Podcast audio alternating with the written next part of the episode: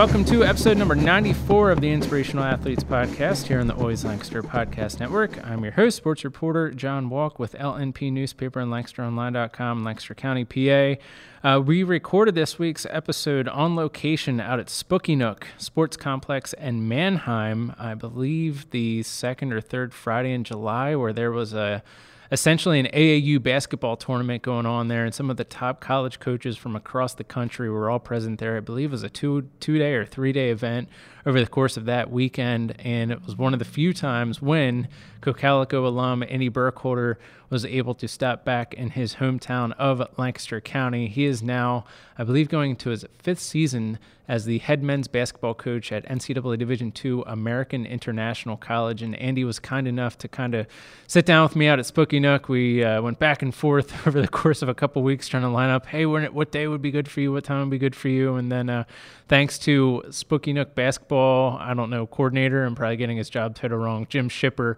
for providing us with the executive lounge in which to record. Basically, just did that because if I tried to take an external microphone and record in the cafeteria there, uh, area of Spooky Nook, we'd pick up a lot of uh, ambient sound, a lot of basketballs bouncing. It probably wouldn't have been enjoyable for you guys to listen to. But anyway, thanks to Spooky Nook for providing that. But yeah, Andy was awesome, man. Kind of just chatted about his journey from his playing days to Cocalico to Elizabethtown College to transitioning to the coaching side. He was an assistant coach on that O2 team at Elizabethtown College that reached the NCAA Division III national championship game, and uh, kind of where where he's been at since he left E Town, all over the place, and and moving around, trying out different programs, and then finally becomes a head coach handful of years ago at American International College, and uh, achieved a lot of success in that first year, and chat a lot about that journey, but also what the life of a college coach is like, what he looks for um, just at recruiting camps, such as the one at Spooky Nook, and uh, also get into the finer details as far as like how's basketball changed, how's the game changed over the years, and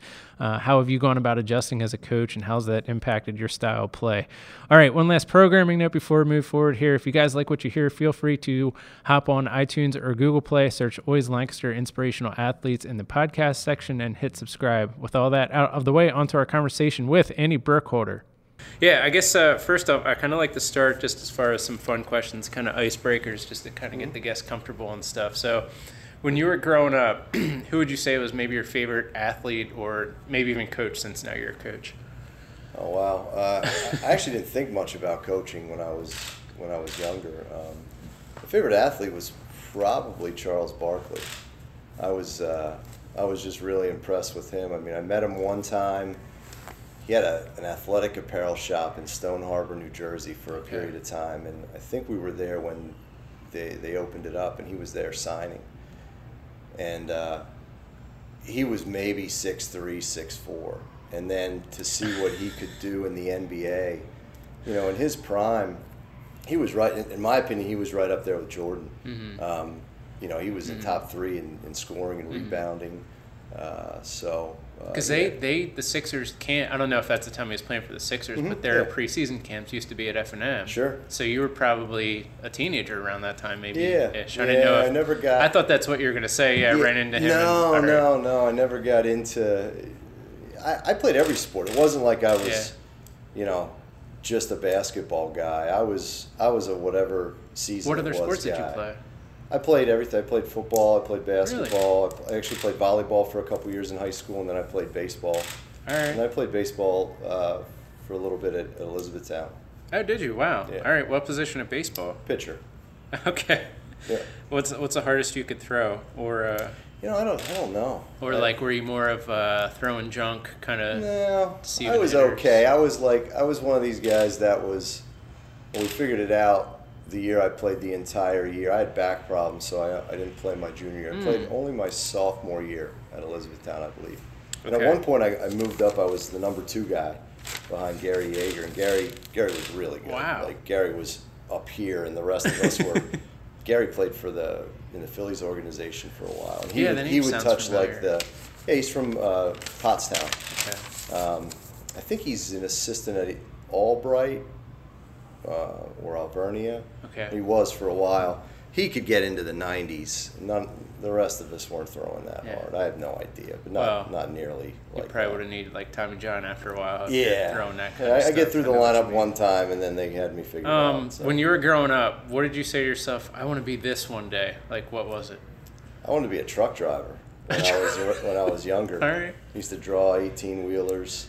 Uh, uh, you know, I live. We live kind of out in the woods, and our house started as a as a cabin, a family cabin. Then my dad and another guy built the rest of the house onto it. Wow.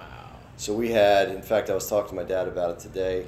We had about 350 to 400 trees that my dad took down himself over the past Just on that property. yeah, just on that property Wow. over the past. Uh, we moved there. We were building it when I was two or three. So you know, I'm 43 now. So over the past 40 years, he took down, you know, 350 plus trees. Have those And, handyman skills translated now? Eh, Like, I don't think my wife will ever listen to this, but no. Well, she would say no. I mean, I think I'm handy enough to get myself into trouble, and Alright. then I need more help. Yeah. Uh, so yeah, I do as much as I can around the house, but she doesn't. She doesn't trust me.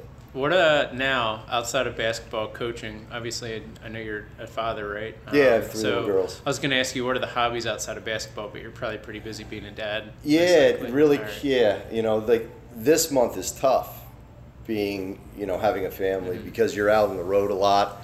Um, you miss birthday parties, you miss things like that that you know you really don't want to, um, and you tell everybody that, but you're still missing them. Uh, but no, we. I have a ten-year-old, eight-year-old, and six-year-old, and all three of them, all girls, and all three of them right now play soccer, basketball, and softball. Wow. So we're busy all the time. Uh, the only sport I can really help coach is softball, which is in the spring. Okay. Because our, when our between our when our season's over and the live recruiting starts, I have enough time, and we can schedule recruits, you know, recruiting visits around that stuff, which I do. Um, but I get to coach them in softball, which is awesome. And your baseball skills translate, I guess. Ah, to it's sa- I mean, it's pretty Yeah. much the same thing except the, the pitching part of it. Right. You know. Um, when you get back home, will the pool be ready? No, no, right. no, no. When when it is ready, when you dive in, will it be a regular dive, cannonball, belly flop? No, it'll be what's called a, Backflip. it'll be what's called a cedar, which we used to do at the Adamstown pool back in the day, uh, which is like yeah, a, the mix between a can opener and uh, Okay. you ever hear a can opener? It's like you put one leg out straight, you tuck the other All one right. in, and and you kind of land on your butt, and then you flail back, and it creates this big, big All right. splash. But a cedar, you just keep your legs together like this and kind of land in the water like that. All right. That's my Um, move. Hey, uh, your upbringing, uh, obviously you went to school at Cocalico, but for those who aren't familiar, do you have any brothers or sisters who you grew up with? I have a younger sister. Was it a like kind of a athletic household back in the day? in Uh, yeah, she she played all the sports. She played all the sports. She wasn't into them as much as I was. Uh, my family has like a horse background, so we have horses. Oh, nice. She was into horseback riding, so I'd get drug along to all the uh, all the horseback riding events. Did your know, all the family own horses? Yeah, we have we have horses. I think my parents have. Two, I didn't even notice I was in the barn today. I think they have two Tennessee walking horses right now. But my parents are older. They're, they both turned seventy this summer, um, and we're trying to push them out of that a little bit because you know Right. it's a dangerous dangerous hobby. It's really odd or, or funny that you bring that up because two weeks in a row now we've had. Uh, so last week was uh, Cocalico alum Zenny Barakos. She was way much after you at Cocalico, but Mm-hmm. she's now, as a matter of fact, just yesterday was named the NCAA Division II Women's Yeah, Lacrosse I saw Coach that of the in Year the for the Atlantic region. Um, so she was brought up with horses as well. Oh, really? Um, so I was, I'll ask you, I'll ask you the same thing because I've I've been doing a story. Uh, there's a girl from Penn Manor as we record this out at the National High School Rodeo competing in Wyoming right Oh, now. wow. So I've learned through watching her of like she's only 15, 16 years old, but she's responsible for taking care of these horses, putting the tack on, making Mm-hmm. sure they get fed. It's very much like taking care of another kid, and that's taught her that it's made her mature a lot quicker than other kids Mm-hmm. in her grade. Uh, did that translate for you at all, kind of growing up, or not really? I mean, I think, uh, like I said, I was, I never had, I was the only, I never had Okay. my own horse. I wasn't, I was interested in the ball, you know, whether it was a football, a basketball, a baseball, whatever it was. So I never wanted a horse, but I saw, I mean, I was involved in helping clean out the stalls from time to time. Like, I would dread on a you know early on a weekend morning when my dad would tell me the night before that we're getting a load of hay. You know, so that means you either have to be up in the loft in the barn where there's no ventilation, or you're on the hay truck and you're throwing them in. All right, That, you know, there's deals. there's responsibilities, you know, Yeah. outside of your your own interests. You know. Um, you mentioned earlier you also played football. Did you play that in Mhm. high school too? Yeah. All right, what position in that? Uh, Wide receiver. I was yeah split end. I was free safety, and then I was also the long snapper, and kick returner and punt returner. Well, we had All a right. couple guys that did that. All right. Any uh, kick returns for touchdowns? Were you that type No, of I was not- All right. no, Just not uh, make sure you get the ball and don't fumble it. Yeah, All right. yeah, no, that was not. For those who aren't familiar with your playing days at Cocalico, what position did you play, and did you guys do anything postseason wise in districts or anything? No, we missed districts. Uh, in fact, we played Johnny Miller and Solanco at home, but we played it a day or two later than we were supposed to because of a snowstorm, and because of that, they had all the districts. They had to have all the district seedings done, and we actually beat them. I think the score was fifty-one to fifty, and uh, because of that, we didn't make the districts. Um, no. no. Wow. Um, as far as like when does Elizabethtown College come into play for you? Was it both like interested in, baseball and basketball for you? Or did you just No, kind of go oh, there and then end up playing those, or No, I, I got recruited to play basketball Okay. there. I didn't get recruited to play baseball. That was just kind of a thing that, you know, I wanted to. to I was going back, kind of doing my research uh, last night. I found um, I'll credit Penn Live um, article written by one of my good friends, Gordy Jones, Oh, from he's the best. 2015. Cody's the best. Um, he had chatted with uh, the former E-Town coach, legend Bob Schlosser, uh, men's basketball coach anyway, described Burkholder as cunning, um, found ways to make the most of his gifts, and was a sly trash talker. Um, is that all pretty accurate to describe your playing days at E-Town, I guess? I, I didn't realize he noticed I was saying things out there. It was, I mean, I kind of, I think I've always had some self awareness, and I knew I wasn't, you know, our star, and I never was going to be, but I knew that I had a role. And part of what I saw my role as was protecting Ryan Billett, who was our, our best player. Um, he was an all region guy, he was really, really good. And uh, most of that trash talking and most of the stuff that happened was really in his defense, so he didn't have to do that type of thing. You weren't like a Draymond Green type of player. No, no, not or- like that. Not like The only that. reason I say that because people probably wouldn't remember like Charles Oakley or Dennis Rodman or any. of the Yeah, no, I mean, I wasn't, back in the I wasn't like an enforcer, Um, but I you- just stepped in. You mentioned a little bit ago back problems flared up for you in college. no, not in college. I had, Okay, that was uh, high school. I had two stress fractures in my bottom vertebrae. It was discovered in in between ninth and tenth grade. So yeah, so I actually couldn't play football until my senior year. Um, but I, I was able to play basketball and baseball. I had to wear a body like a plastic shell brace. Your whole playing career, or just Um, that year? For two, at least two years, if not, yeah, for two years. wow. Any lingering effects now? Uh, no, not that I'm aware All of. right. I didn't know if that, that prevented you in, in any way on the court or anything No, like that. no, I played football my senior year and everything was fine. Um, I would transition to coaching side because I got a lot of stuff to, to go over with you as far as uh, that goes. Um, assistant coach at Elizabethtown College immediately after you finished your playing career, 97 through 2002. Um, I was uh, asking the now Elizabethtown High School head coach Rocky Paris because he was obviously the uh, record-setting point guard for the uh, historic 2001-02 E-Town College team that made it to the NCAA D3 championship game. And I was just asking him, hey, is there anything interesting that uh, Coach Burkholder that, that you know about? He's like, nothing I can think of other than the fact that I was the first player that he recruited. Is that accurate? I Yeah, guess? sure. All right. Yeah, that was Um, my first uh, recruiting. so what did you yeah, see in Rocky back then? I mean, I, we saw what he became, but you know, you were able to find him, and was it obvious from the get go, kind of seeing his skill that first times? Yeah, I mean, when, when we would go see him play, I mean, he was a guy that just, you know, when the ball touched his hands immediately, you know, you're all taught, you know, don't watch the ball when you're dribbling, you know, keep your head up. he was a guy that I think just naturally did that, and and uh, he didn't need to play with the ball. You know, he got it, and he got his head up, and whoever was open got the ball. Hmm. And you know, that's a skill that uh, I think you either have or you don't have. You know, you can you can tell guys a hundred times to do it, but if, if they have that skill, they have it. And that's what he was really, really good at for us. That uh, 0102 team, your last year as an assistant at E Town, obviously makes it to the D3 championship game. The Gordy Jones article from a few years ago noted how you have a picture of the opening tip off Mm-hmm. from that, that game still, I guess, at the debt In your desk, office. yeah, All right. yeah. Um, And that team, I have that team's picture behind me. Yeah, I could probably ask you a million things, but just kind of summarize it. Um, what do you think? I don't know. It's, maybe it's a dumb question, but like, what do you think made that team so good to to make that historic uh, run in the postseason? Well, obviously, you know, you have to start with talent. We we had Mm-hmm. obviously enough talent to do that with, uh, you know, a, a number of the guys that, that played for us. But I think it was the, you know, it's the stuff you see on Twitter all the time that everybody's, you know, kind of making careers out of, like how to, like what the culture should be like, and so on and so forth. They just kind of had it. Like they were really close. They were really good friends. Um, That's hard to teach. it, yeah, and you know, I, I think you either have it or you don't. Uh, we all try to do it with our recruiting and finding the guys that fit and that are going to get along. But they, they really, really got along. I think they're genuinely best friends. Uh, if you ask Rocky, I think they all stay in touch.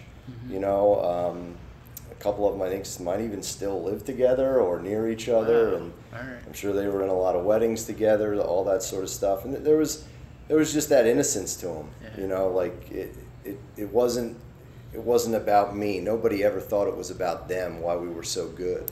You know, so I think I think overall the sacrifice. You know, a lot of guys sacrificed a lot of things to, to be good. I forgot to ask you this earlier. Um, what I don't know. When did you kind of realize like coaching was a thing for you, or when you tried it? I guess.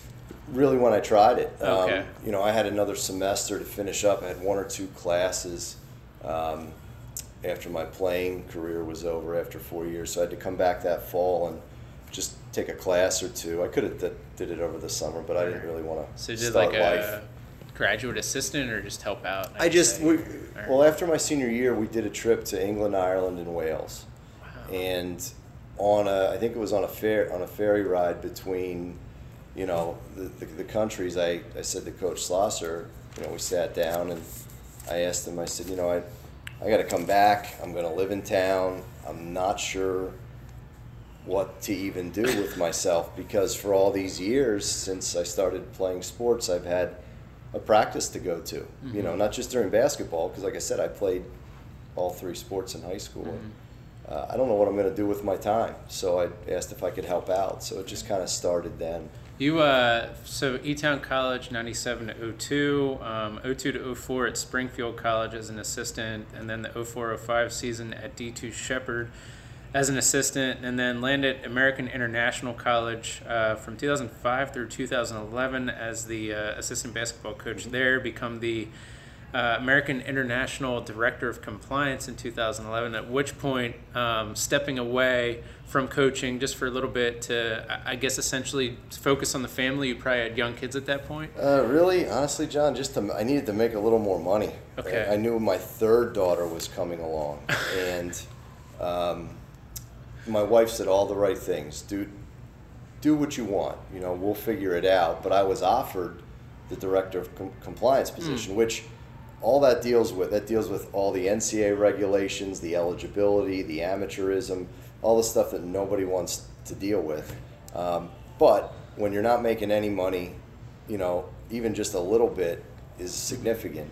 And I knew, like I said, the third daughter was coming, and uh, so I took it. And now, and at the time, the athletic director, not a verbal agreement, but he said, you know, if if if Art leaves, Art Luptowski was the head coach at the time.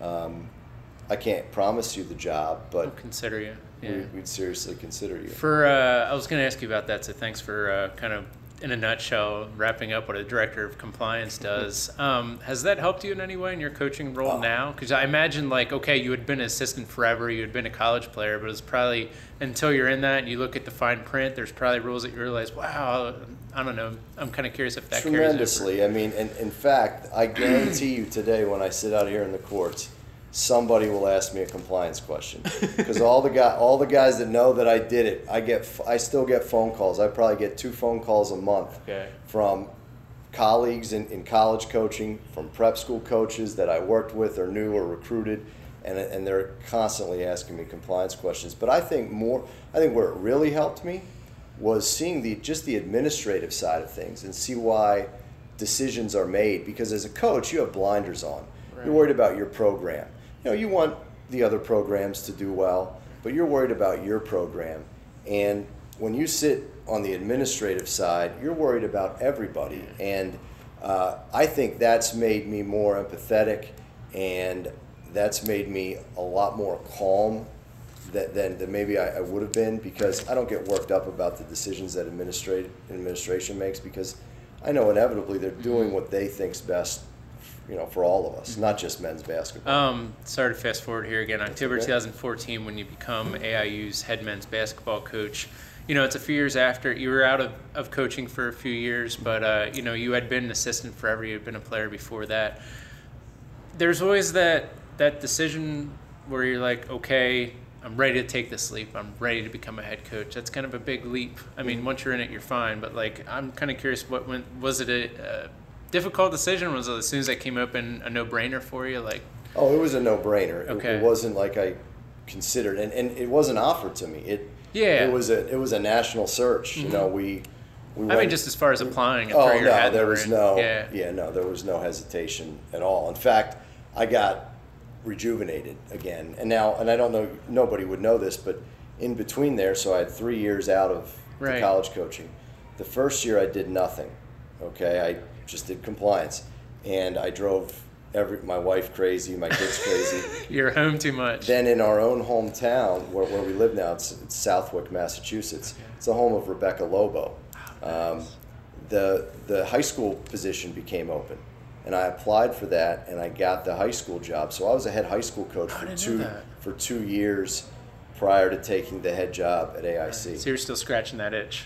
yeah, Basically. yeah, All right. and that was great. Yeah, that was great. Well, have you met Rebecca? Has she come around? No, she was at uh, her daughter played my daughter in a softball game about a month ago, and Yeah. she sat on the other side, and I saw her, but I didn't. That makes me feel old because it's like I grew up watching her, and then now you say her daughter played mine. It's like, yeah, I guess she is. She, uh, she she lives is in the town just well. south of us. In Um, 2014-15 season, uh, Coach Burkholder's first year as the head basketball coach at American International College. Yellow Jackets' most successful season in two decades, won the Northeast 10 Conference Championship, first since 1994, went 24 and 7 overall, reached the NCAA tournament. Uh, Coach Burkholder was named uh, BennettRank.com D2 Coach of the Year and NABC East Region Co-Coach of the Year. Um, first off, that Could you, first could you say that all again? if you really want, I'll probably No, butcher it the no, second no, time. Um, that anytime a, a coach goes to a new program, I guess technically, yeah, you're a new coach, but maybe you had known the players a little bit. I'm wondering, having success in that first year, um, I just think it's really impressive because it's a new system you're probably installing a little bit. You have to realize what players you have and what fits, what works, what doesn't, and oftentimes that can be really challenging. And you went in there, I don't know, making it easy is probably the wrong description, but I'm just wondering how you got everybody on the same page.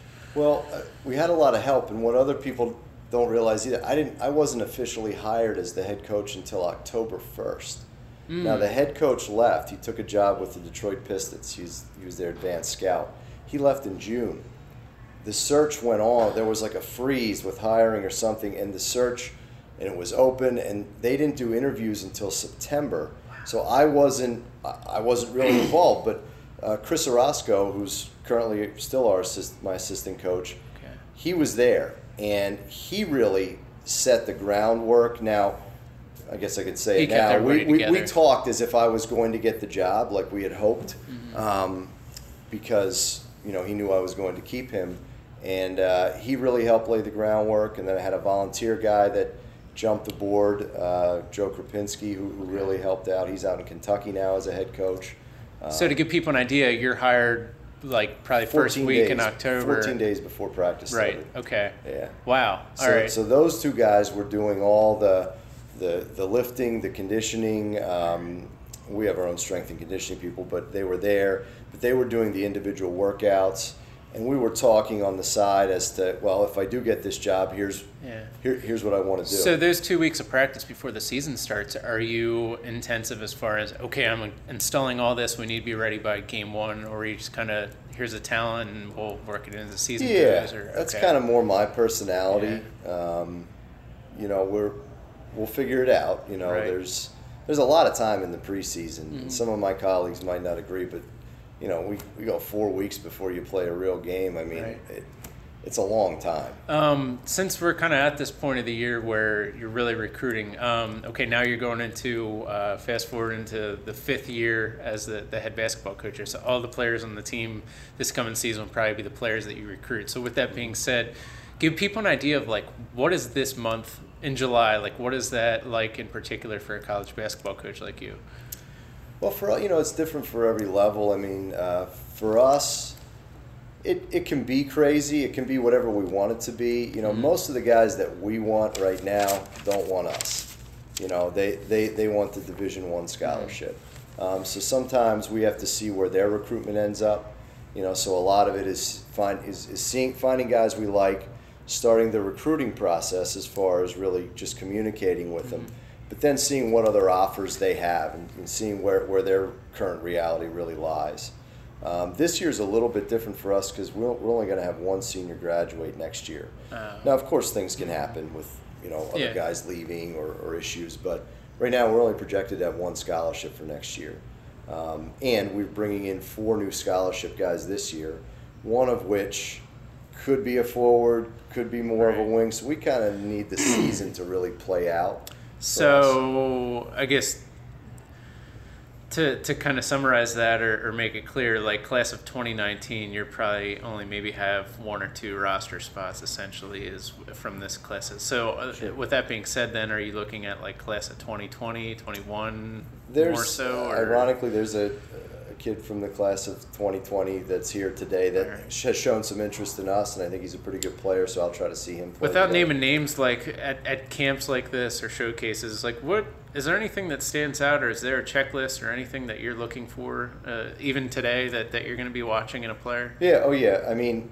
talent is is obvious. I mean, you know, you can pretty much see who can play and who can't play. I like we like to find guys that, and I'll go in ascending order, um, that. That, that, that can make scoring passes. That's been something that I've always thought. If I get a chance, if I get my my shot at being a head coach, I want as many guys on the court that can make scoring passes. You know, passes that, that, that lead to buckets right away. Not not to be fancy, but you know, the ball leaves their hands when it should. So I look a lot for that. And then the biggest thing we look for, aside from talent, is like body language and what kind of teammate they are. And I don't think enough kids. I don't think kids can read that on social media enough. Um, when they come out of the game, what's their body language like? When they're sitting on the bench, are they genuinely happy for their teammates? Are they encouraging their teammates? Are you uh, so much radical to the point that like, if a kid has the wrong body language and some goes bad, you immediately cross them off and Uh, pretty much, because Yeah. you know what? There's a lot of there's a lot of guys that can play now. You know, Yeah. a lot of guys out there. We have we have a kid from Toronto on our team who was at a junior college in Florida. wow, Uh, we have uh, a returning sophomore who's from Orlando, Florida.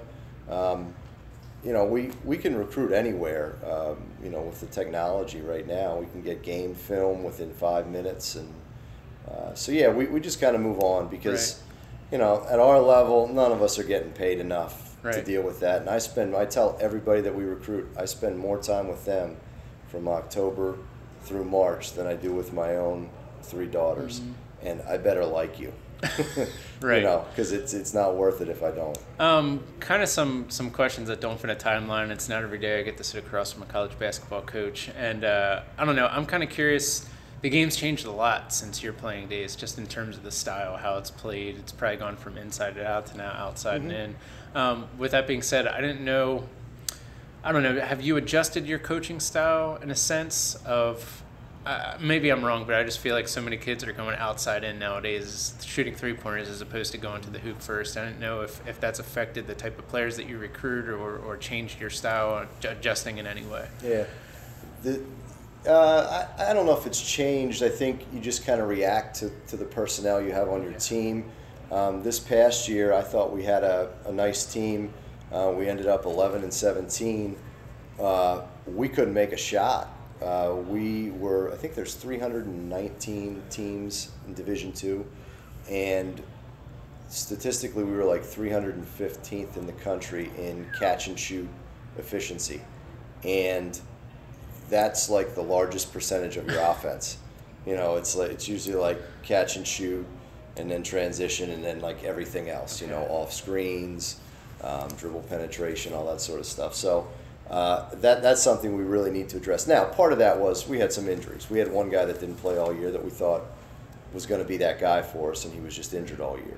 Um, so we put a premium on on shooting, and that, that's this recruiting class. Three of the four guys that we brought in are either good or great shooters, and uh, so yeah, I guess maybe we have adjusted because in the Yeah. past we wanted to be just really long and athletic, and be able to rebound, which we were last year. We Yeah. were we were really good defensively. We just couldn't put the ball in the hoop at the other end. I'm glad that you mentioned shooting efficiency because uh, my next question for you is going to be the analytics side of stuff. Mm-hmm. Um, and obviously, you know, D2 level, you're not going to be able to get as deep as analytics as we would say the NBA. Like Mm-hmm. the big stink a few months ago was LeBron James is slowing down his average time on the court and, and whatnot. Well, maybe Sure. he's just resting or whatnot. But um, on that note, what types of numbers do you guys look at maybe after a game or coming into the next practice after a game that really tells you the, the, the good picture like do you, are you heavily relied upon numbers more so now than five ten years ago Uh,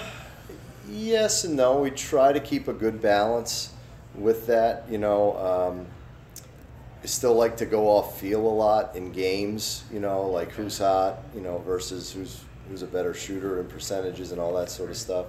Um, we do have. There's a system called Synergy out there. Um, it's a video editing software, and then they they spit back by by the time you get into the office the next day, the whole game's cut up. Wow. And it's the same system I think the NBA uses in all Division One. And there are analytics on there, so you can see players' efficiencies and all that sort of stuff. So you can see what they're good at and what they're not. Um, and it's, you know, it's it's very very accurate. Right. Um, at our level, what I what I've found, at least at AIC, you know, I, it's myself. We have one full time assistant coach, and this past year we had a volunteer assistant, but he's not in the office. He's there for you know practices and games. There's only so much time in the day, and uh, you know, so we have to do everything. Like I don't have an operations guy that's figuring out travel and where we're eating. Um, we have that's one. stuff i didn't even think about We yeah have one manager uh, who actually doesn't even get paid. I give him a travel suit, and he's at every practice, and he keeps track of the score. You know, the scoreboard for us during practice, but we don't have like at the higher levels. They have 12, 13, 14 managers. You know, we have to take the balls out for practice. We got to make sure all the balls are in. We, you know, we're- we're doing everything. So to me, what we've really tried to put a premium on, and I haven't done a great job the past couple years, more so than than worrying about the statistics from the night before. I worry about where the guys' heads are at and the relationships that we have with them. Um, and that's something I'm going to try to do a lot better job of this year.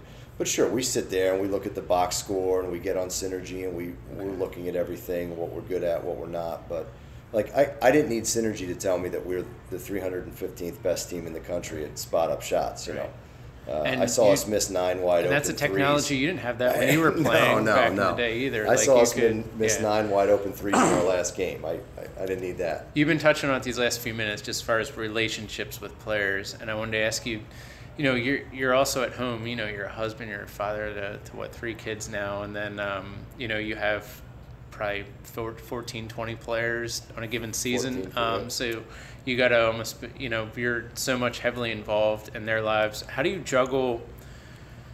I guess first off, there's different roles and also staying tight on all those relationships um, and just being efficient at, at all those three as far as relationships goes. Like it's probably a different, like a kid on your team as opposed to being a, a father to your daughter and stuff like that. I'm just wondering how you've gone about learning to be successful at those roles. Yeah, well, I don't know that I'm successful Okay. at both of those. I think it's I think you're constantly learning, and it's probably once or twice a week I realize, you know, oh man, I've taken what happened at home today with me into practice, Mm-hmm. or or vice versa, and you know you you try to have a clear line in between those Mm-hmm. two. Um, my, my three daughters make it pretty easy right now because they're they are still little and cute and, and innocent uh, at 10, 8, and 6 uh, that they kind of slap me out of it when I walk in the door.